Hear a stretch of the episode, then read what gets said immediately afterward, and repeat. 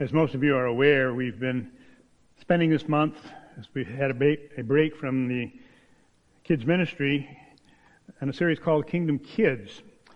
And Pastor Kevin's done a wonderful job of picking up some kids and youth in Scripture and, and preaching about them. And my creativity was so great that I went to give a title to my sermon on Samuel, and I simply called it Kingdom Kids.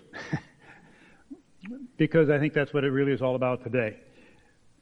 Uh, I'll be reading in a few moments from 1 Samuel 1. If you want to turn to it now and be ready for that, um, then you, you, can have it before you. It will also be on the screen. To mention, I chose Samuel, and the account of Samuel's life is, is fascinating and it's instructive. Israel had fallen into all kinds of spiritual disarray because of largely many of the godless judges who had ruled them up until this point in time. So now she was undergoing tremendous oppression, largely from the Philistines. She was racked by religious scandal, and there was very little prophetic influence. And it was into this setting that Samuel, a kingdom kid, was born. And Samuel became the bridge builder for God to reorient the faith of the Israelites. He was the last of the judges. He was the first of a new line of prophets in the mode and tradition of Moses. He even established a school of the prophets. And he had the privilege of anointing two kings, Saul and David. He gave spiritual leadership to Israel during a time when they needed to renew their spiritual direction. Understanding how he came to be one of the greatest leaders in all of the Bible is crucial to our understanding of how kingdom kids become kingdom leaders who will discern and follow God's will. And it's my prayer this morning that we as adults will learn more about what it means to, to raise kingdom kids, and kingdom kids will learn more about what it means to continue to live as kingdom kids. So, with that in mind and that background, let's turn to 1 Samuel. I'll be reading the first chapter. Let's hear the word of the Lord. there was a certain man from Ramathaim, a Zuphite, from the hill country of Ephraim, whose name was Elkanah, son of Jeroham, the son of Elihu, the son of Tohu, the son of Zuph, an Ephraimite. He had two wives. One was called Hannah, the other Peninnah. Peninnah had children, but Hannah had none. Year after year, this man went up from his town to worship and sacrifice to the Lord Almighty at Shiloh, where Hophni and Phinehas, the two sons of Eli, were priests of the Lord.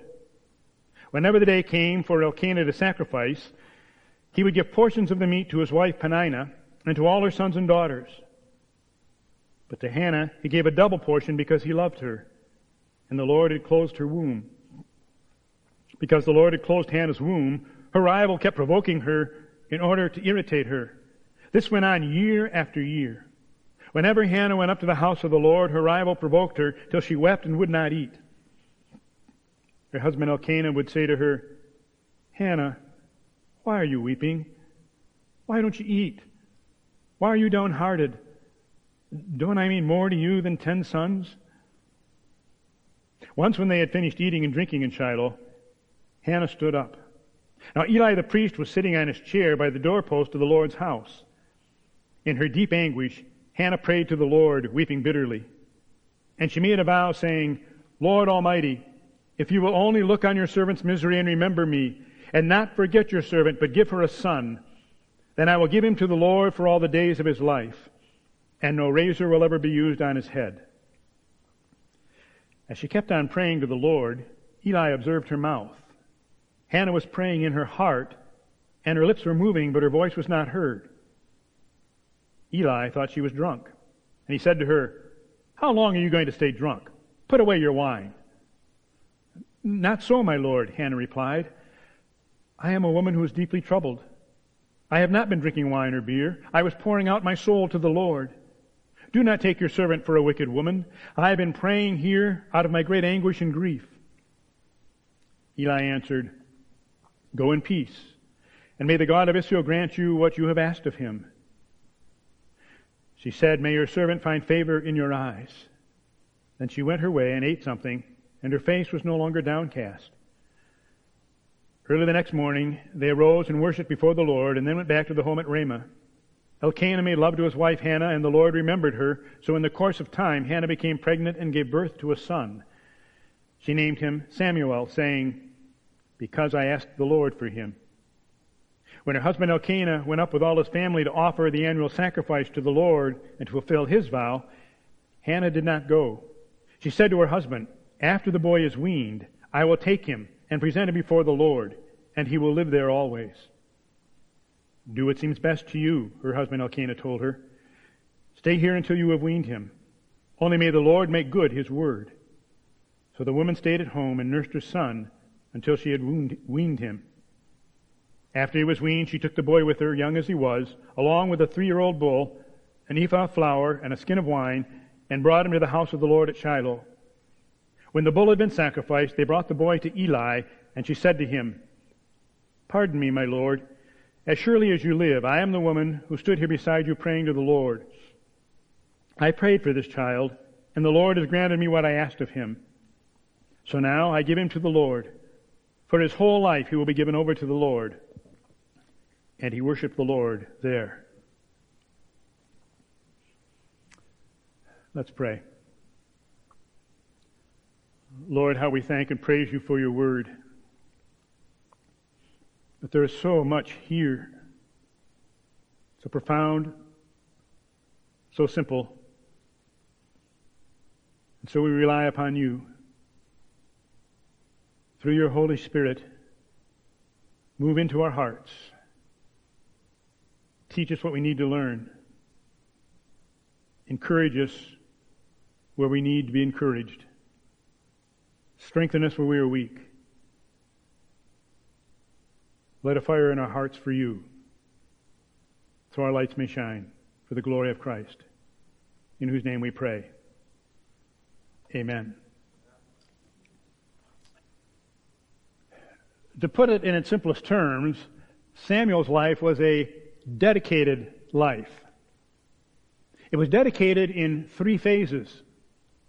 The first phase of Samuel's life was dedicated pre-birth. His life was dedicated pre-birth. His development from a kingdom kid into a kingdom leader started before he was born. Every year, the Israelites made a pilgrimage to Shiloh to offer sacrifices, to atone for their sin, and to worship the Lord. Many of them traveled extensive miles through the desert and those who didn't have the right kind of animals would walk both ways because it's an event they dared not miss. And the book of Samuel opens at just such a time. We're at Shiloh. And at Shiloh, we meet a man named Elkanah and his family. And to us, at least, it's an unusual family. For we're told he had two wives. Now, I could go down a bunny trail and we could talk about that, but I think some of it becomes clear in the story, so if you're interested and curious about that, you can talk to me later. Our focus here this morning is that one wife, Peninnah, had many sons and daughters, but his wife, Hannah, had none. She was barren, unable to bear children. And barrenness was often considered to be a punishment from God so this time of year was always difficult for Hannah. In fact, she felt worse when she went to church. Because you see, the meat from the sacrifices was prepared, and then it was given to the women, and they got as many pieces of meat as they had children. So each year, here was Hannah, and she had to watch Peninnah get all these pieces of meat, while she got just the one, even if it was a double portion or choice offering from her husband. It hurt her. It didn't comfort her. And since a woman's status was based upon how much fruit had come from her womb, this event always reminded her of her low status among the people. Peninnah didn't help things. She kept provoking her. And finally, in this year, Hannah's misery overflowed. She was overwhelmed with disappointment. But that's when God was ready to work. Now, he had a family. You see, God almost always begins with a family. Think about Abraham. Abraham's call was to be a blessing to the entire world. But he was to do that by being a blessing first to his family, who could then be a blessing to their family, who could then be a blessing to their family, on down through the generations. His being a blessing to the world depended first on his being a blessing to his own household and his own family. Think the importance of that really came to me back when I was in seminary just a couple of years ago. I preached one Sunday at a church over in the other part of the state. And a couple of months later, I was walking through the hall of seminary, and the dean of the seminary called me over and he asked if I had preached at that particular church in the not too distant past. And I said I had. And I said, why? And he pulled out a copy of Temple Time, which is now Words of Hope, the devotional booklet, and he pointed to an article written by a member of that congregation. And in one of her devotions, she made reference to a seminary student who had preached in that church. And she went on to say that she heard, when she heard him, she knew that his parents had laid a great foundation, and his message reflected as much upon the job they had done as it did on him. And she was absolutely right.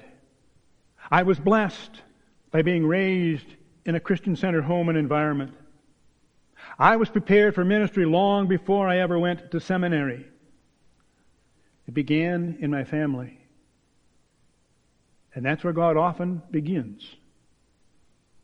That's why I love our, our baptismal liturgy. It asks parents to train their children in Christ's way by their example, and I'll say more about that in a few minutes. But that's where God begins. The arrival of a baby ushers in a whole new beginning. Babies are signposts to God's future, and their conception is a birth and a miracle which can come only from God.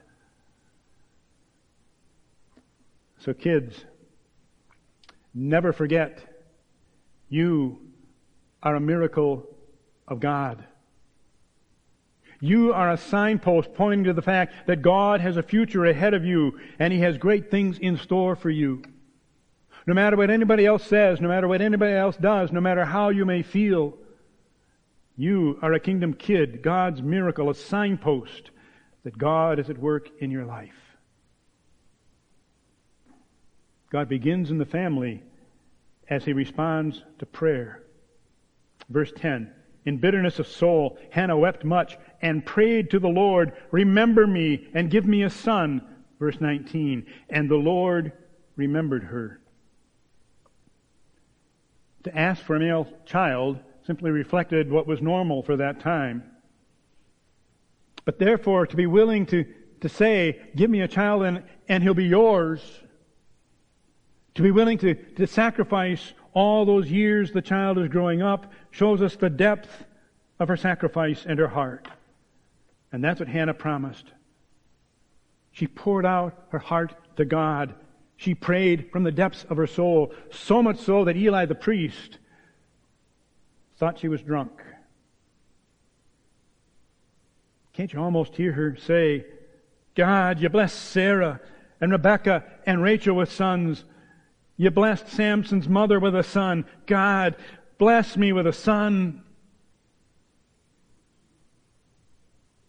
What we find is that history turns on a prayer.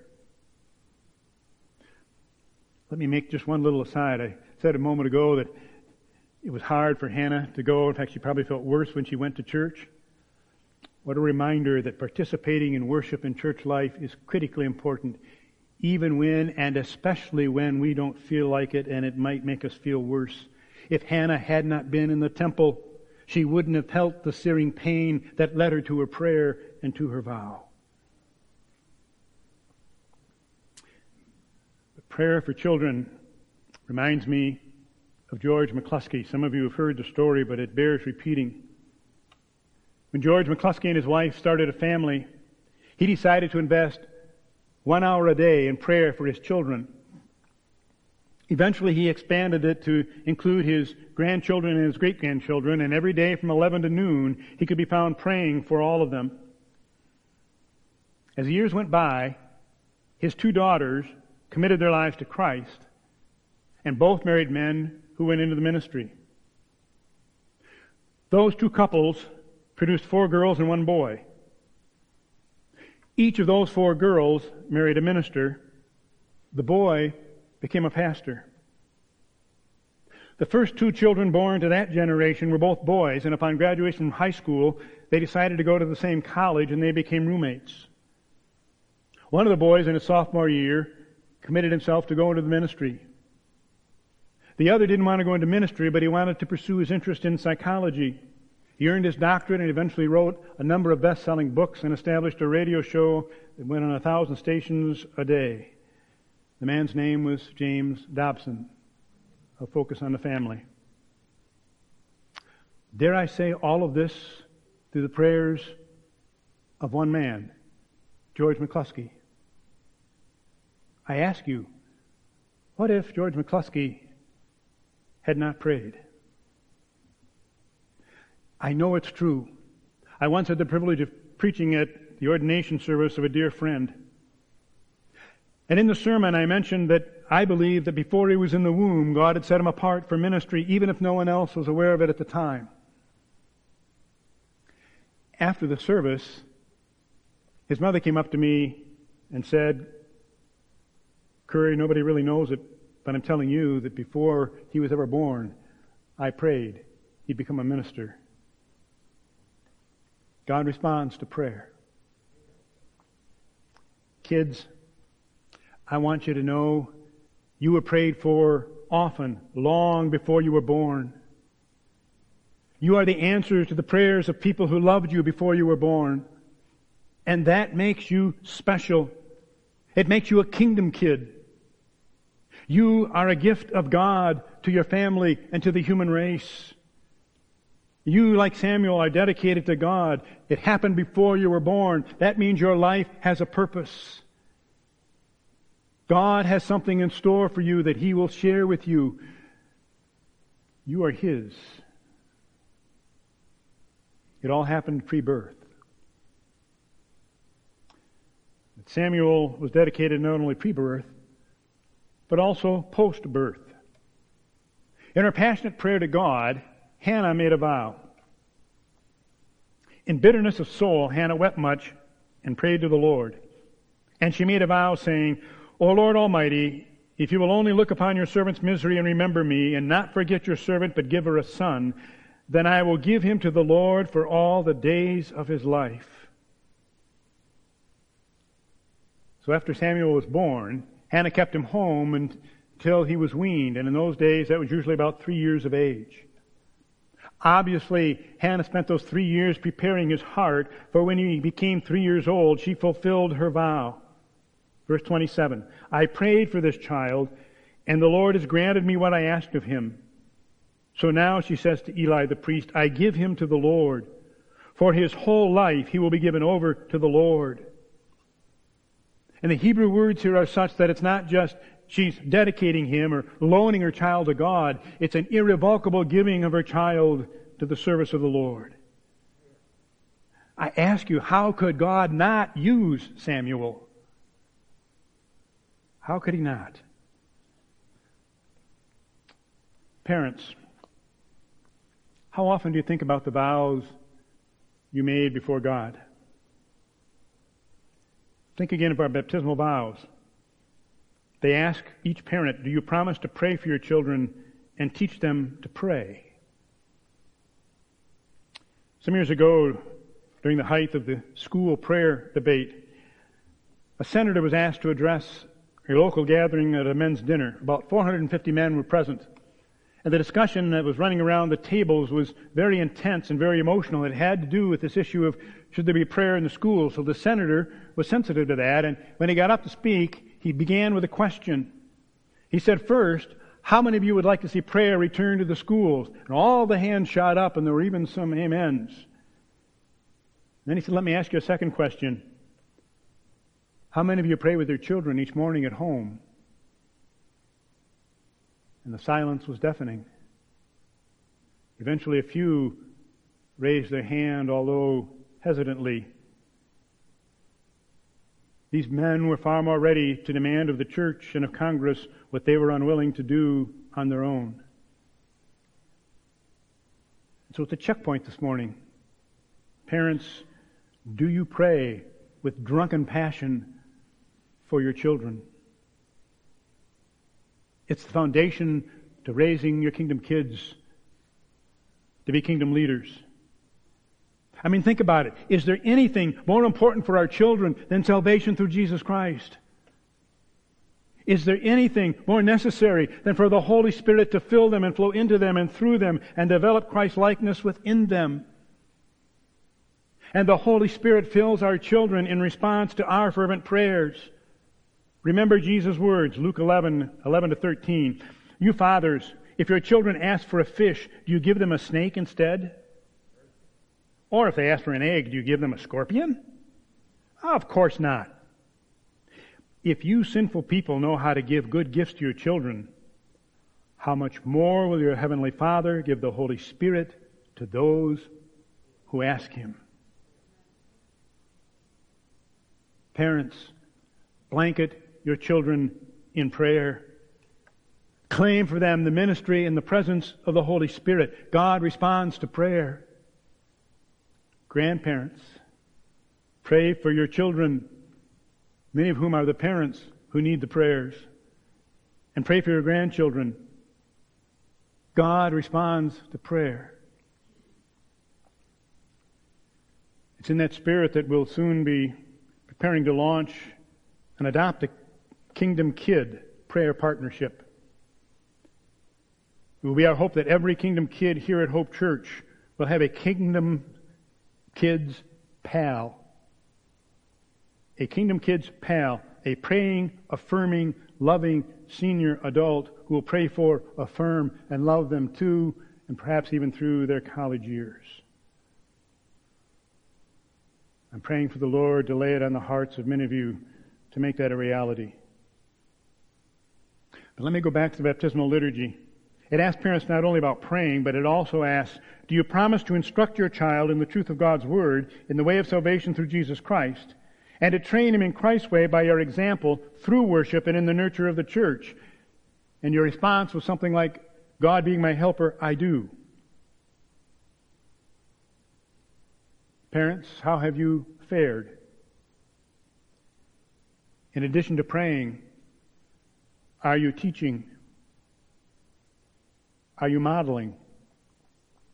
Are you bringing your children to worship at every opportunity? Are you making sure they are involved in the educational ministries and total life of the church? Do they see you valuing the nurture and life of the church and its body? Do they sense its priority and importance for you? I ask this because if you've taken the vow, hear these words from Ecclesiastes 5, starting in verse 4. When you make a vow to God, do not delay in fulfilling it. He has no pleasure in fools. Fulfill your vow. It is better not to vow than to make a vow and not fulfill it. Do not let your mouth lead you into sin, and do not protest to the temple messenger, My vow was a mistake.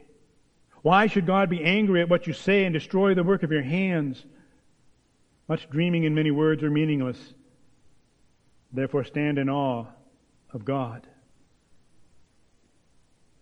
So, to fulfill her vow, Hannah released Samuel to God.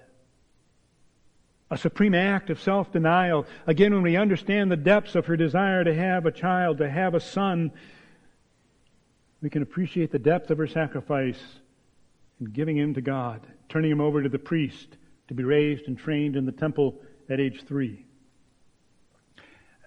Now, let me just add a note here. I'm not going to make the application that all of your parents, when your children reach their age three, ought to bring them here for Kevin and Meg to raise. Although there might be days you want to do that, that's not what it says. They've got their hands full enough. What it's saying is, you do not leave it up to the church, but you raise them in the environment and atmosphere of the church. And Hope Church we must do all we can to attract, value, and prioritize children. Those already here and those in our community yet to come. It's our first duty. Even the prophet Joel, Joel 1-3 said, tell your children of it. Let your children tell their children and their children to another generation. It begins in the home, but it's a cooperative effort with the church. They need the church and we need to have it be our top priority in everything we say and do. We can't just delegate it to, to our, our kids staff or to, to the youth staff or to friendly helpers begins at home with the parents, but the church equips them, surrounds them, and gives them an environment in which to raise their children.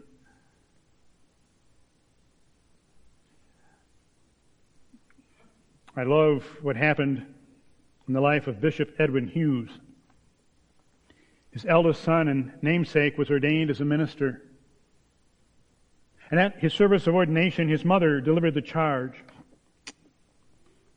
And her eloquent words serve us well today. They could well have been Hannah's. She said, We gave you to God. We have never taken our gift away from Him. It does not seem long since that morning when God placed you in my arms. I had no feeling then that you left His arms when you came to mine. Again tonight, as I have so often done, I place you in the arms of God. I have no feeling now that you have left my arms when I place you in His. You are my son the more because you are his son the more. I gladly give you to Christ, utterly and forever. You are to be the Savior's minister. He will keep you, guide you, comfort you, strengthen you. And if by His providence I go to the heavenly home before you do, I shall wait for your coming in the proud confidence that even as you once came back to me with the declaration of honor on the worn coat of a young soldier, so then you will come to me with the badge of the Lord Jesus on your heart with the inscription, well done, good and faithful servant. Another word for the kids, and I don't want to steal from Pastor Kevin, who'll be preaching about Jesus as a boy next week. But I just want to say, kids, remember Jesus around age 12. Maybe you've heard the story. Parents took him to the temple, and he got engaged with, with the priests and the, and the teachers of the law, and, and they were teaching him, and he was dialoguing with them, and his parents said it was time to go, and they took off and they left with others to go back home, and they went some distance before they realized that Jesus wasn't with them. He hadn't gone with them. He hadn't followed them. And they panicked, but they went back and they found him there and they asked him what he was doing, and he said, I'm being about my father's business. Kids, I'm not telling you to abandon your parents. There might be days you want to do that, but don't do that. What I am saying is this learn about Jesus Seek Jesus. Grow in faith. Because once you leave the shelter and the environment of your home and of the church body, you'll go out into a world that is seeking to break you down at every chance it gets. So you need to be prepared. But know this. Jesus has your back. And when it gets tough, when you feel you can't make it, when you don't know what to do, just speak the name of Jesus and remind yourself He's there and He's got you and it's in His hands. And parents, I know the road is difficult. Been there, done that, still doing that. I share with you these words of Pastor Leslie Weatherhead. I meet a great many people who wish they had more influence in the world and think they don't count for much. But if from your home there comes, because of what you have been and done, a good man or good woman, you will have done more for your nation, more for the true progress of mankind, and more for God than many of those whose names are written on the scrolls of fame. The question is, are you willing to truly release your children to God? What would that look like for you? Samuel was dedicated pre birth, post birth, but also through a providential birth. I encourage you later today to read chapter 2 and chapter 3 because it, the first three chapters all go together and, and we watch the flow of how God acted in, in all of this. But beginning in chapter 3, we see that he was actively involved in Samuel's life. It's another illustration of human need meeting divine power. Hannah, as we saw, needed a son. God needed a leader. God put the two together. Notice God's concrete participation. Verse 19. Elkanah lay with Hannah his wife, and the Lord remembered her. So in the course of time, Hannah conceived and gave birth to a son. She named him Samuel, saying, Because I asked the Lord for him. God honored and remembered her faith. Then in chapter 2, we read Samuel was ministering before the Lord, a boy wearing a linen ephod. Each year his mother made him a little robe and took it to him when she went up with her husband to offer the annual sacrifice. Eli would bless Elkanah and his wife, saying, May the Lord give you children by this woman to take the place of the one she prayed for and gave to the Lord. Then they would go home. And the Lord was gracious to Hannah. She conceived and gave birth to three sons and two daughters. Meanwhile, the boy Samuel grew up in the presence of the Lord, and God said, I will raise up for myself a faithful priest who will do according to what is in my heart and mind. I will firmly establish his house, and he will minister before my anointed one always. God not only promoted Samuel to higher levels of service, but he continued to bless Elkanah and Hannah. And then we come to chapter 3, and we see that God took the initiative and he called Samuel. It's that favorite story of repeatedly calling him in the middle of the night and him going to the priest. I call that his profession of faith moment. I know because I know so many who have had that kind of moment. I've had that moment where in the quiet of the night he just said, it's time to stand up for Jesus. It's time for you to go into the ministry. Kids, the day will come when He will speak to you. I don't know what age, I don't know when, I don't know how, but He will, and you will know it when He does, and when He does, do not be afraid to respond. We know through the prophet Jeremiah, God said, Before I formed you in the womb, I knew you. Before you were born, I set you apart. Jeremiah's case, he said, I appointed you as a prophet to the nations. God has appointed you. He's at work in your life. You may not know where you're headed. You may not know what you want to do. Maybe you do and it might change. You might be right. But understand and know that God will use you for His purposes. He's got it all figured out. He's got it planned. He will not let you go. Because God has a continuing participation, even as He had in Samuel's life. The end of the third chapter of Samuel. The Lord was with Samuel as he grew up. He let none of his words fall to the ground. And all Israel, from Dan to Beersheba, recognized that Samuel was attested as a prophet of the Lord.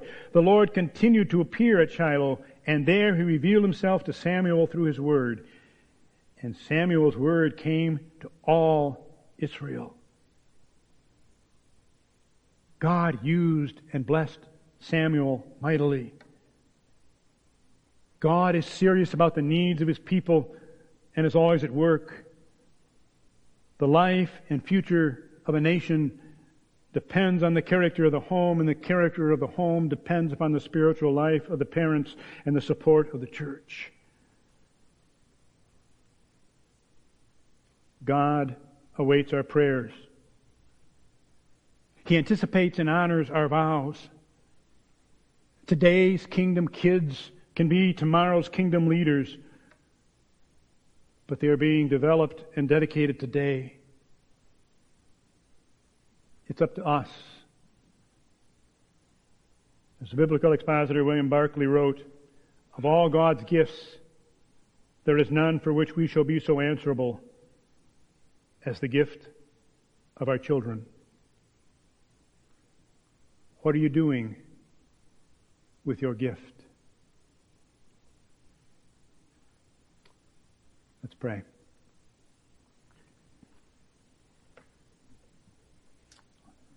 Lord God, what an awesome, awesome privilege it is to be entrusted by you, as parents, as grandparents, as aunts and uncles, as a church, the body of Christ, to care for, to minister to and to train children. Lord, emblazon on our hearts not just your desire, but your command that we teach the next generation. We raise them up in the fear and knowledge of the Lord. Even now, I ask that you would prepare the hearts, all the kids and youth who are here this day and who hear it online and who are part of this church and ministry. Prepare them to hear the call that you will give, telling them it's time to stand up for Jesus. And may they learn it because they see us standing up,